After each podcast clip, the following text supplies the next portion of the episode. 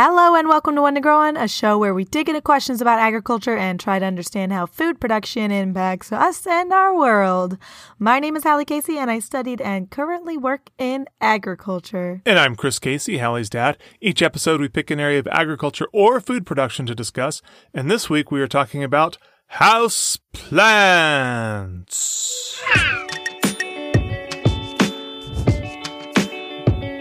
What do you know about the humble houseplant, Dad? Why would anyone want to live inside of a plant? Oh, brother. As their house. Oh, God. Their house. Oh, no. It's, Um, uh... I know that they are plants that you can put inside of your house. I suppose they're usually in some sort of receptacle like a pot. You have to occasionally water them. That's what I know. Pretty good. Oh, really? Show over? We're done? That's the whole show. That's all we wanted to say. okay. No, not really. All right. So, when talking about the beginning of the houseplant, uh, which is where I want to start this episode, a lot of people talk about the hanging gardens of Babylon, ancient China, ancient Egypt. They had plants and they were inside. Uh, people have had plants on the inside for a long time, but it didn't really become trendy in like modern times until really Victorian England when it kind of became a fixture of, of the middle class household. Um, at least here in the in the West. Wow, I thought you were going to say something like the original cavemen had lichen on their walls. I mean, they did. That's true. All right. One of the most famous, like old school house plants uh, from this like Victorian period is cast iron plants. And there's actually a really good episode of the house plant podcast on the ledge with Jane Perrone. Uh, it's episode 138, and they only talk about cast iron plants, and it's extremely fascinating. Okay. What in the world is a cast iron plant? Is it a plant that you put in cast iron or grow on cast iron or is made of cast iron? I don't know. It is none of those things. It's also called an aspidistra. Uh, they're called cast iron plants because they just like they're tough. They're really tough, like cast iron would be. Okay. They're tough to eat or tough to kill or Tough to kill, yeah. All like right. they're sturdy. That's kind of how they got the name. Is is they're just super sturdy. Um, but aspidistra is kind of the, the nicer name. Cast iron plant kind of now has a bad connotation because it's like a it's like an old school plant. It's like passe. But if you say aspidistra, like oh that sounds so nice. But cast iron plant's kind of old school. All right, cool. But this episode of On the Ledge, which also, can I say, is a very great name for a podcast about houseplants, is terrific. You should check it out. Do people put houseplants on ledges? Yeah, like on the, the ledge of like a a window or Okay. like a counter. Yeah. Oh, I like Yeah. that. I like that. That's that's great. I love that name. In 1960s, houseplants really kind of got kicked up in terms of like a design feature. Before that, it was, you know, mostly just, oh yes, a nice plant and they're good for me, question mark. Um, but in the 1960s, it was really like considered a part of the design as, as we moved into this kind of mid-century modern era of interior design uh, house plants and like particularly different tropical plants really became big features of rooms. This kind of diminished as you moved into the 1980s, particularly for like houses. It, it became more popular to have uh, like a fake plant. But uh, in mall gardens, actually, I was doing research for this episode, and like particularly like the mall garden be- was like something that was called out as like the first public space that had a larger planting more than just like a pot. You remember like here in Austin at Barton Creek Mall, there's like a big garden over by one of the fountains. That's pretty common. And that being that like large indoor planting was the first time we really saw it in the 1980s in malls. I gotta be honest with you. I don't know that I ever actually noticed. I noticed the fountains, but I don't know that I noticed the plants. Maybe like some big leaves or something. I never really thought about that. Interesting. Yeah. A garden inside of a mall, not just an outdoor shopping mall, but an indoor shopping mall. An indoor shopping mall. What a concept. Okay. Is it like a big greenhouse with this sky roof, sunroof, translucent I, roof? I mean, it's just like, you know, on the ground floor, you got a fountain and you got plants around the fountain. Okay. And I guess the fluorescent lights are enough for them. I mean, it's a lot of, a lot of, a lot of malls also have skylights and stuff like that. So Okay. Yeah, indoor plants really don't need a lot of light. So it, Ah, it works. Yeah. Today, a lot of houseplants are popular, uh, particularly because a lot of people are renting.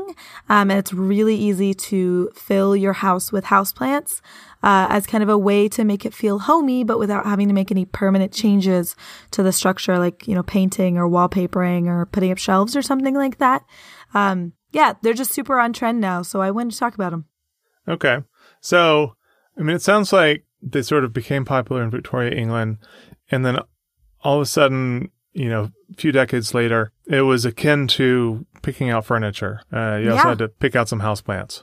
Right. Yeah. Yeah.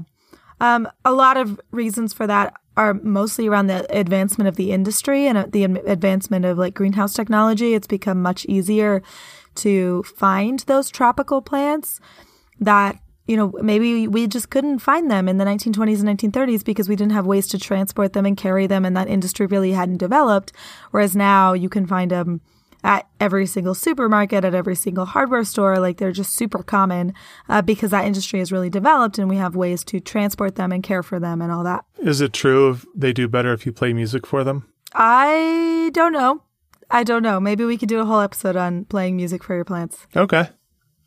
That'd be cool. So, what are the reasons that we keep houseplants? So, number one, we've been talking about it. It adds to the aesthetic nature of a space, for sure. I found a lovely Architectural Digest article that particularly talked about feng shui, which, of course, is an ancient Chinese method of creating like a balanced energy in a space.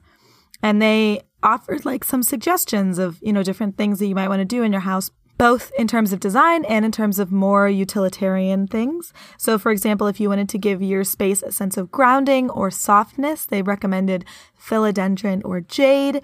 If you wanted to heighten the, the space, they recommended ficus or rubber plant or a banana leaf plant, all of which are quite tall. Um, if you wanted to balance excess water, kind of a more utilitarian need, like somewhere in a bathroom or a laundry room, they recommended like an air plant or perhaps a pothos, which you're familiar with. These are all great plants and great uses for them. I'm going to talk a little bit later about all different options um, for some of my favorite plants and why they're helpful. But yeah, like they, they provide a really lovely aesthetic thing in your house. Uh, it's really soft. They're really lovely and it, it's a very different shape than most of our furniture nowadays. So they're great. nice. Plants can also clean the air. Uh, to what benefit it's questionable, and I'll talk about that. But they can also for sure increase the humidity of the space. Um, if you have a dry room, particularly like if it's wintertime or you live in somewhere like the desert, having plants in your house is definitely going to increase the humidity of the space just because you're watering them more frequently. Um, and then, you know, there's water in their trays sometimes, and not all the water is going directly into the plants. So having water out is going to be increasing the humidity. I can definitely see in the winter. July in Central Texas, maybe we don't need the humidity quite so much, but We don't need the humidity here, but I definitely lived in places where I'm like, oh, it's so nice. I come home, there's a bit of moisture in the air as I'm parched, you know, from coming in from the desert, the desert sun. got it. There was a NASA experiment that was published in 1989 that was investigating ways to like effectively detoxify space station air. And they found that in a lab environment, indoor plants can scrub the air of volatile compounds like formaldehyde and benzene, which are things that we don't want in our air. Uh, Yeah. however, you know, if you really have a medical need for air purification, don't replace your air purifier, with just plants. Plants are doing this, but not on a huge level. I mean, they're they're very small guys. They they can only do so much. you can't put like a whole rainforest in your bathroom. Yeah, I mean, they're lovely to have, but if you need air purification, maybe have both. I don't know. Uh, but yeah, they, they do do this, but in a outside of a laboratory setting, it wasn't a, a really remarkable difference. Okay. Okay. I want you to imagine a scenario for me. Okay. All right. I've got my brain camera turned on. Okay. So you're sitting in a room. Sitting in a room.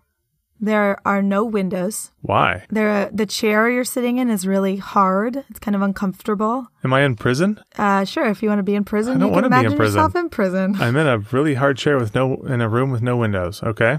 Yeah. Uh, the light overhead is kind of bright. It's like fluorescent. The ground under your feet uh, is like a reflective tile. So it's kind of, you know, there's light reflecting back up at you, and all the walls are like a bright white. This seriously sounds like the intro to a horror movie. How do you feel, right? yeah, no, it's awful. Not good. Okay, now imagine the same room, but there's a really big rubber tree plant or ficus plant in the corner of the room. How does that change things? I guess it it creates one point of interest. Yeah. Yeah. How do you think your your physical reaction would change to that room? Would you feel I don't know, more stress, less stress?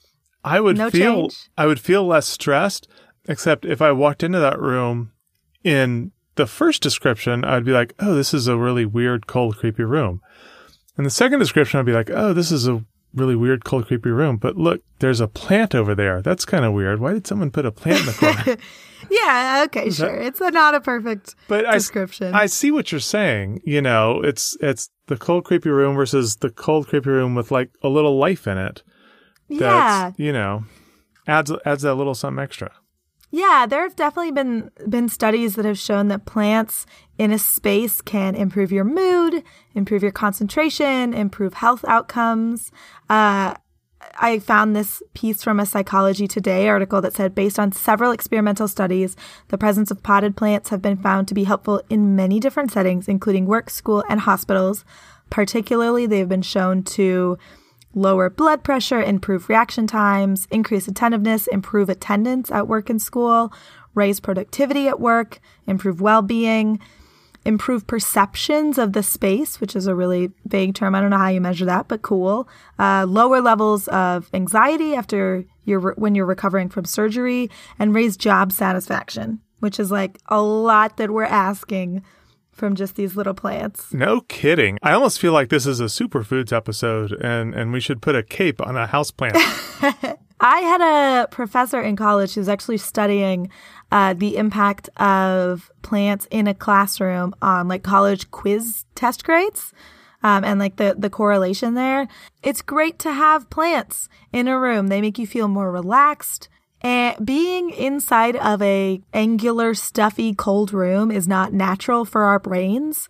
Uh, it's not where our brains are at, you know, peak operation. It's weird.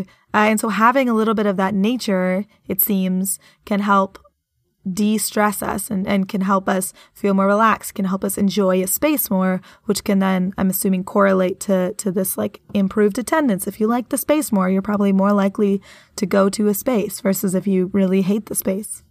okay, cool. Magic plants. I mean, is it magic? Is it brain science? Who can say? Fair enough. But you know what we can say? What's that? We can say that we're going into a break right now. Oop, here we go. Hey, Hallie, Hey, Dad. do you know who probably has houseplants? Who? Our Starfruit patrons Vikram, Lindsay, Mama Casey, Patrick, and Cheyenne. and Cheyenne. You guys are so wonderful, and your support means the world to us. If you at home listening are interested in joining our Patreon family, it helps so much. It makes so many things possible for the show, including us to have series. We've got transcripts on the website now, which our patrons are paying for 100%. Uh, you have supported so many things about the show, and we are so, so grateful. If you are interested in supporting the show, you can head over to patreon.com slash one to grow on pod. We have a lot of different super fun tiers. Yeah, uh, tiers that get you bonus content like uh, outtakes and little extra audios. Uh, we got the Plant of the Month Club. We send you a little digital file with some plant facts about certain plants and a recipe using that plant. And sometimes we'll mail you a postcard, but we haven't recently because I have been a little afraid to go to Office Depot to get it printed out and go to the post office to mail it out. Don't want to do that because there's a plague on, but we will get those mailed out someday. And our Starfruit patrons get all kinds of goodies like boxes of stuff. Yeah, yeah. We've been doing like goodie boxes for Starfruit patrons. We just did the first one I guess back in June. Yeah, June is when they got delivered.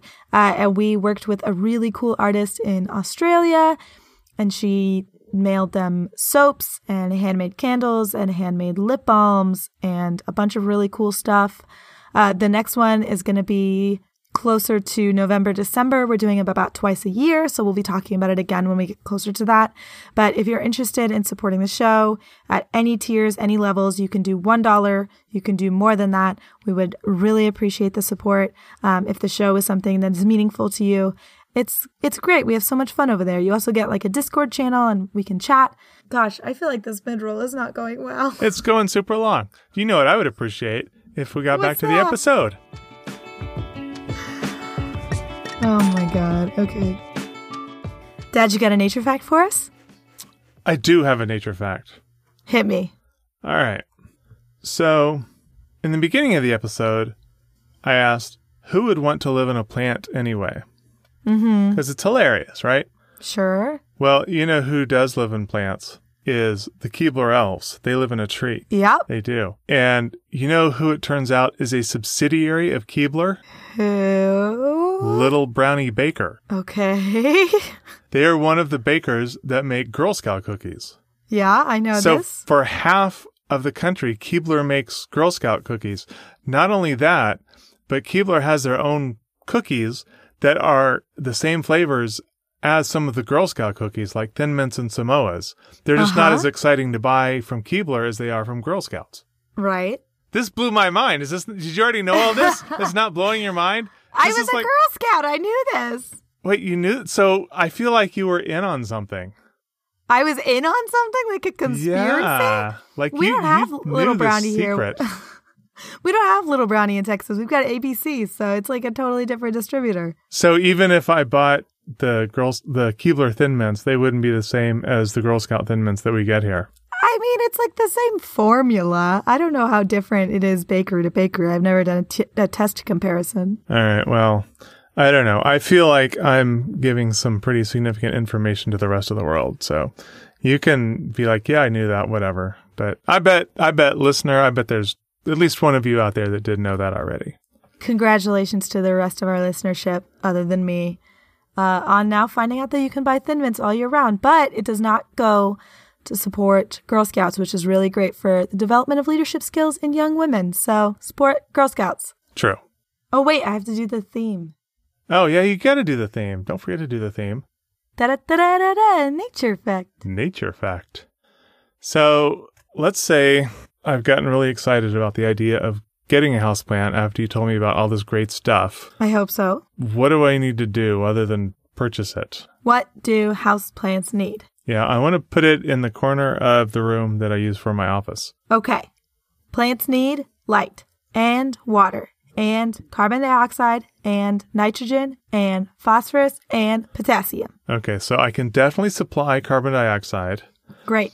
I would probably have to remember to give it water. How often would I need to give it water? I guess it probably depends on the plant. Correct. You say it needs light. Yep. Is the light from my overhead enough? Probably. Probably, But- really. Okay. But maybe not. But Yeah. maybe not. So maybe if there's a window in there, that's a good thing. But maybe the light is good enough. So, but I have no idea how to get it nitrogen, phosphorus, or potassium. Do I give it bananas? Uh, I wouldn't. No, No. personally, would not do that at all. Uh, if you plant it in potting soil, it has a lot of nutrients in it. If you plant it with compost, then that improves the nutrition as well. Uh, but also, you will probably want to have some kind of liquid fertilizer. Eventually, it will need it. Uh, there are different options. There are mineral versions, there are organic versions. You can just go to your local nursery and say, Hey, I have this plant. What do you recommend? And they have a, a myriad of options. Uh, you can buy it at, at a large hardware store like a big box, but I always recommend shopping local because they typically uh, have a wider selection and they will also have great knowledge on what would do best for your houseplants. So wait, if I have, say, a slightly bigger houseplant that I have to put on the floor, maybe it's a, a ficus or something that, you know, takes up a large area of a pot. Mhm. Can I put my composting material directly on top of that and just have it compost on top of the plant soil and then sort of mix it in over time. Yeah, you can top dress with compost. uh, Really? but yeah, you can also just mix it in when you're potting it up if you'd like. And that typically helps the bacteria and the fungi and, you know, whatever else is living in your compost to just disperse. I mean, they're very small little guys. So if you put them on the top, it's going to take them a long time to get down to the bottom. So if you mix them in your own self, then it just helps them get around to all the different parts of your plant.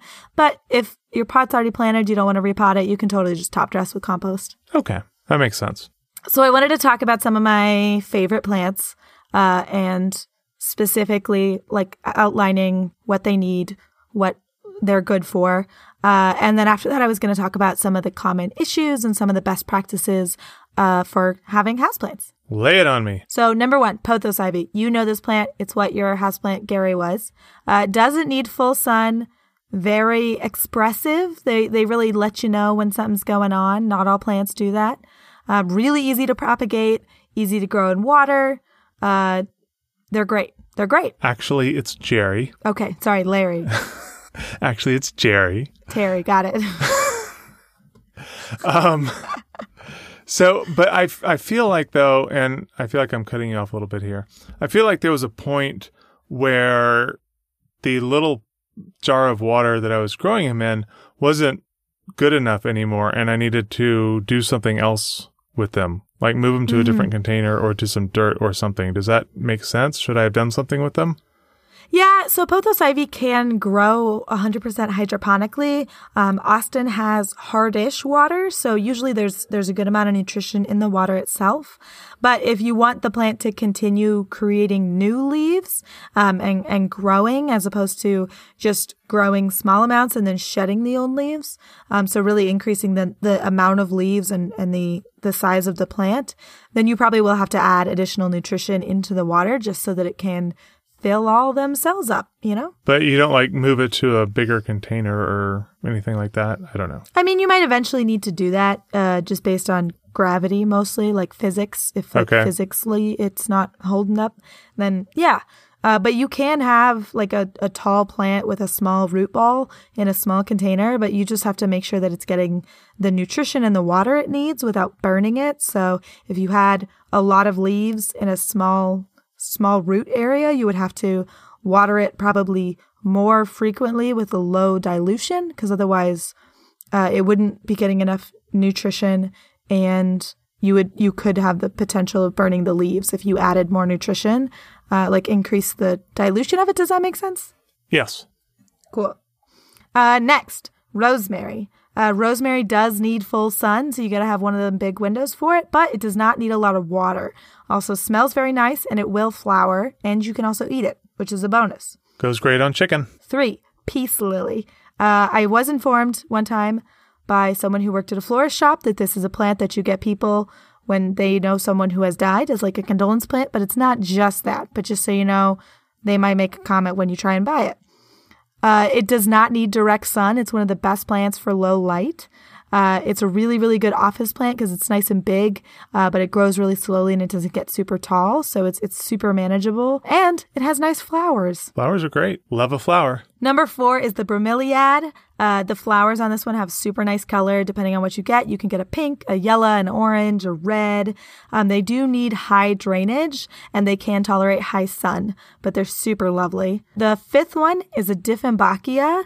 These are good for small plants, um, but they can also get really big, which is super nice. They do need good drainage, but they're also super good for low light. Cool. Lots of options. Lots of options. Those are my faves. There's a billion jillion houseplants, so you don't have to get one of these. Please send us pictures of your houseplants on Twitter, even if they're not one of these six plants, but especially if they are, please send pictures. Five plants. You talked about five plants. One, two, three, four, five. I talked about five plants. okay, so next I was going to talk about some of the common issues uh, with plants, houseplants. You can get some pest problems. Some of the most common pests are whitefly, spider mites, scale. The most common time to get a pest for your houseplant is when you buy a new plant and it's already infected. You can have one of your existing plants get infected with a pest, but it's it's just not as likely because the the pest has to be introduced somehow, and it's your house, uh, so you're usually not bringing spider mites in to your own house, uh, other than on a plant. So when you buy a plant, this is another reason to to be really critical um, when buying your plants, thinking through where you're buying it from. Do you trust them? Are you sure it's clean? Inspecting plants before you bring them home. Uh, I oftentimes, if I buy a new plant, I'll keep it away from my older plants, like my existing plants in the house, just to make sure I don't see any symptoms or issues uh, before introducing it to the rest of the house. Okay. Do they follow you home? Do what? Wait, what do you mean? Spider mites, like maybe you're walking home from work and the spider might say, "Oh, I bet he has a nice house plant." And they just Oh, probably not. No. okay. Uh, if you have, if you get an infestation in your plants, um, just start by pinching off as many of the insects as you see. That might be able to curb the infestation before it like really takes off. But if it kind of takes off, you want to separate the infested plants from those that are not infested. Uh, and you just have to research treatment methods based on what the infestation is. It depends based on pest. Sorry, I can't give more specific advice. I was going to say, if the pest is new to you, you probably have to research what even the pest is before you research Yeah. the treatment method. Okay. Yeah, unfortunately. Other issues you can get disease. Um, typically, it's a fungus. Sometimes it's a bacteria that will affect a houseplant. Uh, similar to pests, the most frequent time to get this is with a new plant. Similar to pests, you'll want to you know cordon off the infected plant. There are several common diseases that can plague houseplants. Uh, one of them is powdery mildew, which can really easily be treated by spraying a solution of water and baking soda onto your onto the leaves of the plant. If you get a fungus in your potting soil, you just have to replant the plant in brand new soil, toss out the old stuff. But also, if you see mushrooms in your houseplants, don't worry about it. It's probably just compost mycelia that is now fruiting, so it's fine. Are they talking to the plant? Yeah, they're probably talking to the plant. It's great to have fun fungi in your soil. But if it's like a if it's like a fungal infection, if it's causing issues, then repot. Just shake off as much of the soil from the roots as you can. Try to get it really clean and then repot. All right. If your plant is wilting, yellowing, showing general signs of poor health, uh, then it's it could be being watered incorrectly. Uh, both overwatering and underwatering can show similar stress signs, which can be frustrating. However, you probably know how much you're watering it. So if you think you're watering it too much, water it less. If you think you're not watering enough, then water it more. Both cases of over and under watering, it's because the roots aren't functioning properly. They're not able to take up water. If you're underwatering it, then the water's just not there. So the, the roots begin to die off and they're not able to take that water up. But if you're overwatering it, then the roots become anaerobic. They, they don't have enough oxygen. And so the roots begin to die off and they can't take up water. So that's why it looks similar. Um, but usually if you have root rot, if, if your, you know, roots are becoming anaerobic, it's being overwatered, then you can just feel the, the soil. And if it's still wet, then it just really needs to dry off. You might need to pull your plant out and repot it. But usually just changing the watering regime is, is good enough. You can also have incorrect light. So if your plant is yellowing, it's not getting enough sun. Uh, if it's being scorched, if it looks like it's being burned, like there's there's brown spots on the leaves, then it might be getting too much sun. All right. So that's a run through of like issues. Uh, some of the best practices to avoid these issues always consider your environment when deciding which plant to get. We talked about this in the vegetable gardening episode as well. Uh, don't get a full sun plant if you're planning on putting it under a fluorescent light. Don't get a partial sun plant and put it next to a window. It will get scorched. Um, consider how often you want to be watering your plants. Think about your own preferences uh, with with how you want to be interacting with your plants. Always plant it correctly. You want to make sure that your root ball is higher up in the pot. Uh, this is one of the main mistakes that I see people make with houseplants is they plant the root ball too low and then it's hard to get oxygen into the root ball zone. Uh, so make sure it's planted nice and high up in the pot. So the root ball, I guess, is just the roots of the plant. Mm-hmm. And if it's too low, it can't get oxygen, Mm-hmm. which sounds weird. I don't understand why that is. Well, I mean, we've talked about soil in the past. Potting soil is different from ground soil, obviously, but potting soil still has a lot of oxygen in the roots. Um, the soil in the ground is like 50% pore space usually. Okay. So potting soil usually has a little bit more than that, but our plants are are used to growing in soil in the ground, and so they they need that pore space. Uh, and usually it'll get filled up with water, and then the water will drain quickly, and then it will get filled up with air again. Um, and if you don't have air in your root zone, uh, then you get, like I was talking about earlier, you can get anaerobic conditions with your roots. Got it. Um, so if they're not getting enough water, then the roots can begin to rot. You can begin to have fungal issues. You need to have some kind of air movement, which does not seem intuitive. It's true, but is still important for good plant health. The exception is if you're growing something hydroponically. Obviously, it's already anaerobic, but it's a different situation. Make sure you're always using high quality compost and or good potting soil or coir or whatever you're using. Uh, if you're planting in a jar or a mug or a cup or something without drainage, you you can do that, but you will need to repot the plant regularly, at least once a year. If you plant in a pot, uh, you might start to see like a white crust appear on the top of your potting soil. That's salts building up from your tap water. Uh, it- tap water is not purified. If you if you water your plants with like 100% purified bottled water, then you won't see that, but it's a waste. Um, it's fine. It's not hurting the plant, but it can become unsightly. So it can be a good practice to to repot one once in a while when after you start to see that that salt build up. And you keep talking about repotting. Mm-hmm. Um, is this like an as needed thing or should you repot periodically? You were talking about, I guess the, you know, mugs and cups and jar plants, you know, repot at least once a year, uh, I guess is a good guideline. Yeah, other than that, it's as needed. Okay. honestly, like you can have plants in the same pot for decades and they can do fine. One trick if you're dealing with bigger plants, um, it can be easier to leave them in like the plastic pots that you get at like the store.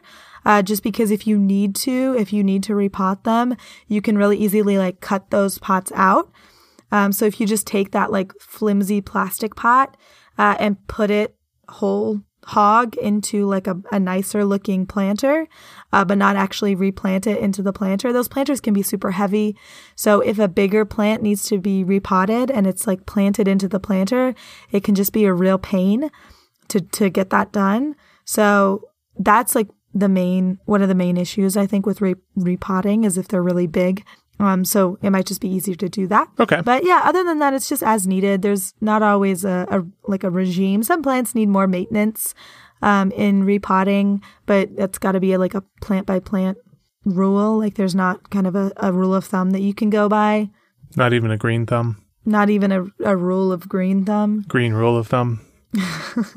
Uh, yeah, that's like that's like pretty much it for tropical houseplants. I also included a little bit at the end if you want to be doing like food crops indoors.